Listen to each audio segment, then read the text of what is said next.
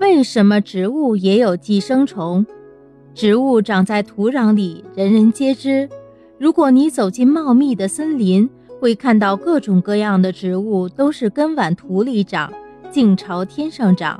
但是你再仔细看看茂密的树枝，就会发现有的植物不是长在土里，而是长在其他植物的树枝上。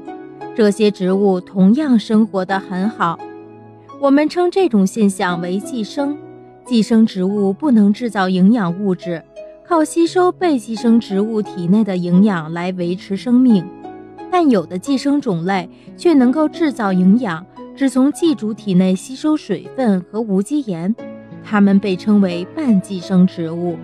寄生植物有很多，寄主的种类各不相同。常见的寄生植物有免丝死、列当、蛇菇、无寄生、桑寄生等。